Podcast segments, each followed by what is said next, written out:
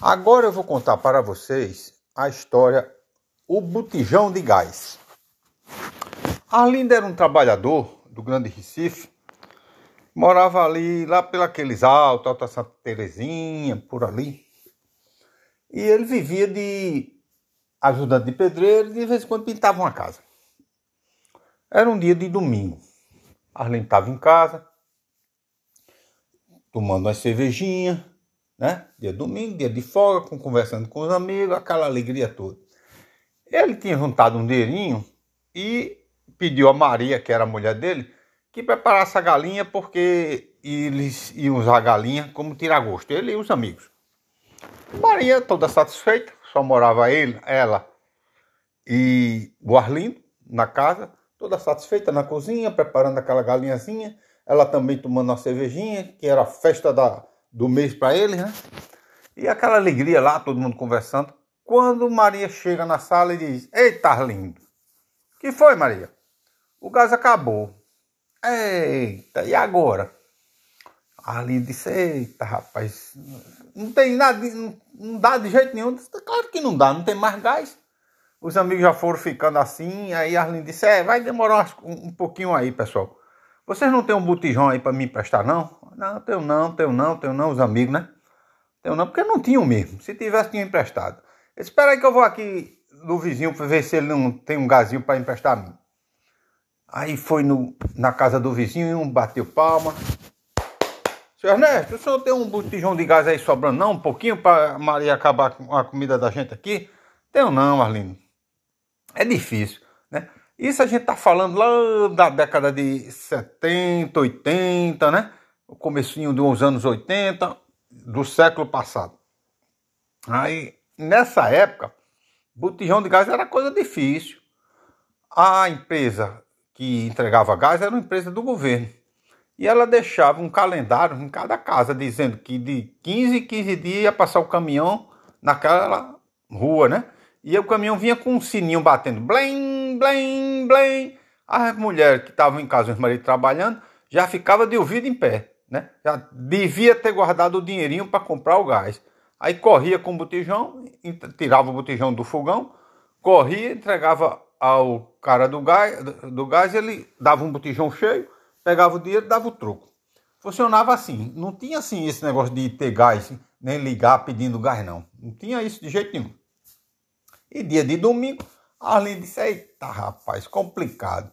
Onde é que eu vou arrumar gás? Só no depósito geral. Mas existia um depósito geral que atendia o dia todinho e a noite todinha. Ficava lá aberto um, a noite todinha não, mas ficava até umas sete horas da noite, ficava tudo aberto.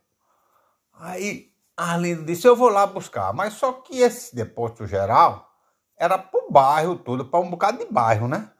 E era em, numa, num, num bairro chamado Casa Amarela, que existe em Recife. Arlindo estava no Alto Santa Terezinha. Aí Maria disse: ah, vai lá, Arlindo, comprar. Aí Arlindo pegou um restinho de dinheiro que ele tinha, aí botou no bolso para comprar o gás, o dinheiro do ônibus, pegou o botijão de gás, tirou do fogão, botou nas costas, desceu o morro, né? ele morava lá em cima, num, num barraco lá em cima, desceu o morro, foi para o ponto do ônibus. Chegou no ponto do ônibus, botou no chão o botijão e sentou. E ficou esperando o ônibus. Que o ônibus que ele tinha de pegar era a linha do tiro Casa Amarela. Ele ficou esperando. Aí daqui a pouco lá vem o ônibus, linha do Quando vinha um ônibus, ele levantava um pouquinho, olhava se era ele, o ônibus mesmo, que passava vários ônibus nessa, nesse ponto que ele estava, até vinha o linha do tiro Casa Amarela. Isso demorou uns 17 minutos ele esperando. Lá vem o ônibus. Quando o ônibus veio, ele deu a mão, pegou o botijão, falou com o motorista. Aí o motorista, motorista, eu tenho que levar esse botijão. O motorista, pode, pode subir com ele. Ele subiu pela frente, botou o botijão, desceu, que nessa época você entrava pela traseira do ônibus e saía pela frente. Aí ele botou o botijão na frente, entrou pela traseira, pagou ao cobrador, que o cobrador ficava lá atrás sentado, pagou o cobrador, respirou o troco, saiu andando, o ônibus não estava muito cheio, mas também não tinha lugar para sentar. E saiu andando, pedindo desculpa a um, licença ao outro, até chegar lá na frente. Chegou lá na frente, o motorista estava olhando para o botijão, né? Aí ele pegou o botijão, botou a, a, o pé em cima do botijão e foi em pé, né? Andando, o ônibus foi andando e ele em pé. Até que o ônibus deixou ele na Avenida Norte, pertinho do depósito. Ele desceu, botou o botijão nas costas, entrou numa rua, entrou noutra, que não era bem na Avenida Norte, não. Na Avenida Norte era onde o ônibus deixava ele. Aí ele saiu andando, entrou numa rua, entrou noutra, entrou noutra, aí chegou no depósito. Quando ele chegou no depósito, tinha uma filazinha, tinha umas seis pessoas na frente dele.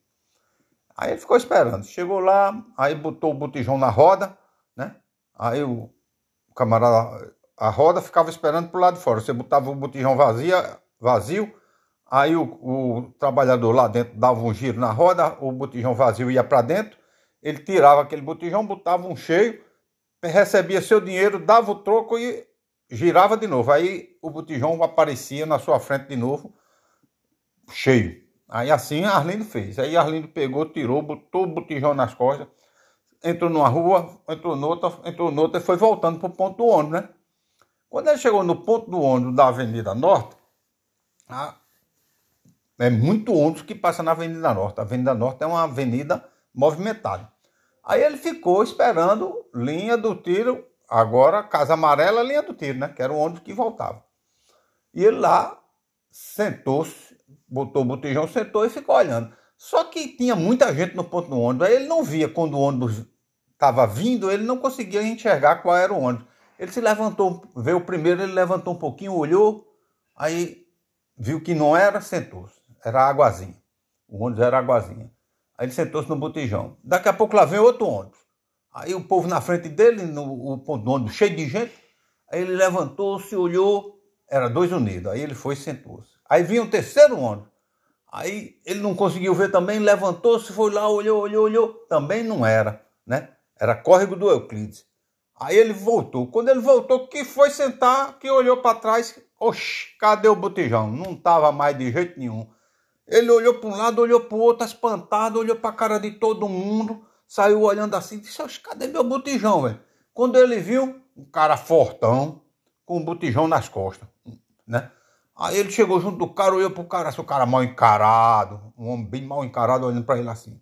Aí ele disse, ei rapaz, roubaram meu botijão aqui nesse instante. Aí o camarada disse: Eita, aqui é perigoso mesmo, não deixa no chão não que o povo rouba, aqui tem ladrão demais. Por isso que eu não solto meu, o meu fica agarrado o tempo todo com ele. Aí a Arlindo acabou perdendo o botijão, porque ele não tinha como provar que o botijão era dele. E assim acaba a nossa história. Entrou numa perna de pim, saiu na perna de pato. Seu rei mandou dizer que você contasse quatro.